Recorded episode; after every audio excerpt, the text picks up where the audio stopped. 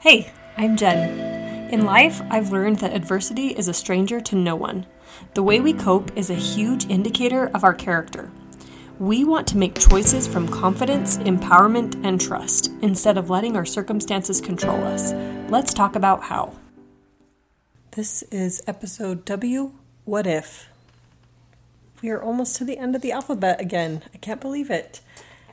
This time I'll probably be taking a little bit longer of a break. as I adjust to having three kids, but don't worry, I will be back for season four on relationships. For Name the Emotion, I felt a little sad this week watching my kids be sick. You know, you hear all the time, and I'm sure you felt it, that you want to take away those hard experiences from your kids, especially a baby. Ugh, my newborn has been coughing this week, so it's been sad to watch. But they have to go through those hard things too. Their body has to learn how to fight off infection, and as true as that is, it's still hard. the next emotion that I felt was pleasantly surprised. I saw somebody post on Facebook Marketplace that they were selling some preschool chairs, and I'm still looking for things to stock my preschool with and build it in general. And so I reached out to her and bought them and I also asked her if she had a table, and she said, Yeah, I just haven't posted it yet. And so that led me to ask her if I could just come over and look at her other preschool stuff that she was selling.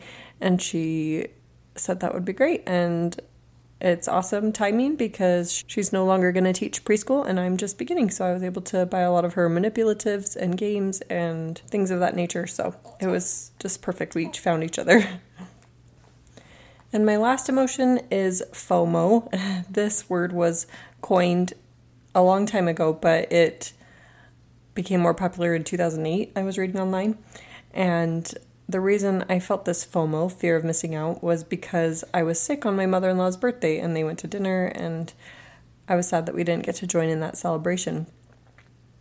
So, how do we deal with FOMO? Because we all are going to experience it. And online, it mostly described it as missing out when you see others post about it online on social media, but I feel like it doesn't always have to be like that, just as I described with my mother in law's birthday.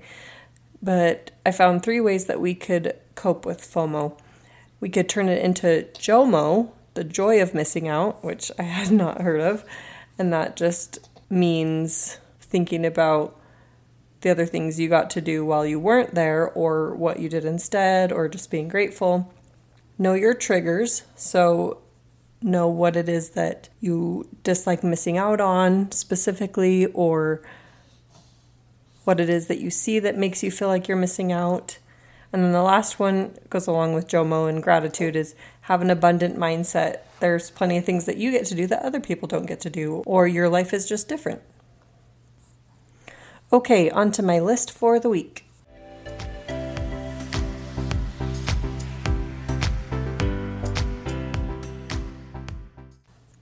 Last week I shared things that are better homemade. This week I will share things that are better store bought. First is Oreos. Yes, you can make homemade Oreos, but they don't taste like an Oreo. They are still a delicious treat, and I love them, but they're different than the actual store bought Oreos, and they have to be Oreo brand, Nabisco.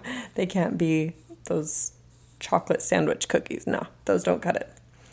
Next is granola bars. I know you can make homemade ones, but Again, for me, I just prefer the store bought ones. Tomato products is another one. I am not a huge fan of tomatoes because of their acidity, and so anytime it's a homemade tomato product where the tomatoes were grown in the garden or you bought the tomatoes and then tried to make something, I just don't like that flavor. I I prefer prego or ragu or something that's been doctored up a little bit.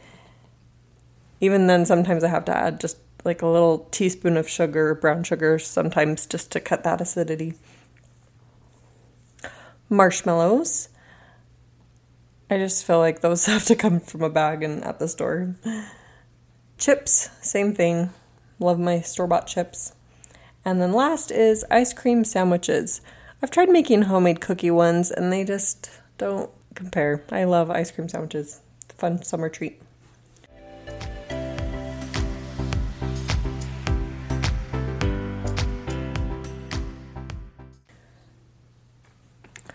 The topic for this week is what if? And I don't even know where this came from, but I was just thinking about how life could be and how sometimes we wish it would be and how we need to just accept it sometimes. So I'm going to go through a series of statements and as I was thinking of these, I also thought of their opposite, so it became twice as long. but I'll give you an example. What if failure is possible? And what if failure is impossible? You can see the opposites here. What if you tried something and it was possible that you were going to fail? What if you just went in with that mindset? Not necessarily a self fulfilling prophecy, but just keeping in mind those lower expectations or no expectations and just being prepared to take it as it comes, accept whatever happens, and move on with your life and with other projects. On the other hand, what if failure was impossible? What would you try? What would you do? What could you accomplish if failure was impossible? And I like that energy and that motivation to keep trying despite setbacks, knowing that what if failure really was impossible? So I'll read the rest of the list and I won't expound on each one. I'm sure you'll understand and it's self explanatory, but I really hope that one of these will just stick out to you and that you'll accomplish something that you've been meaning to, or you'll change your mindset a little bit, or consider new possibilities. What if you do have permission? What if it's not up to you? What if nothing else matters? What if this is what matters most? What if you need to shift your focus? What if it's all going to work out? What if things need to fall apart? What if you are in control? What if it's out of your control? What if the sky really is the limit? What if you need to redefine your boundaries? What if you can have everything you want to work towards? What if you can't have everything you work towards? What if ice cream does make everything better? What if you need to listen to your body? What if you have all the tools you need? What if you need to look outside yourself? What if now is the perfect time? What if you just need to wait? What if all you need is less? What if all you need is a little bit more, whether it's time, patience, or resources? What if you have the answer? What if you are willing to learn? What if success is inevitable? What if success is not attainable right now? What if the hokey pokey really is what it's all about? Just a silly one there. What if it really is meant to be? What if it's really not meant to be? What if you're the one? What if it's for someone else? What if it's okay? What if it's not okay, but it's okay that it's not okay? What if love is the missing ingredient? What if nobody supports you? What if all you need is a deep breath? What if you need to follow your heart? What if you do the logical thing? What if you need to take a step back? What if you need to take a step forward? What if you don't fight it? What if you push for it? What if life goes on? What if you're supposed to wait it out?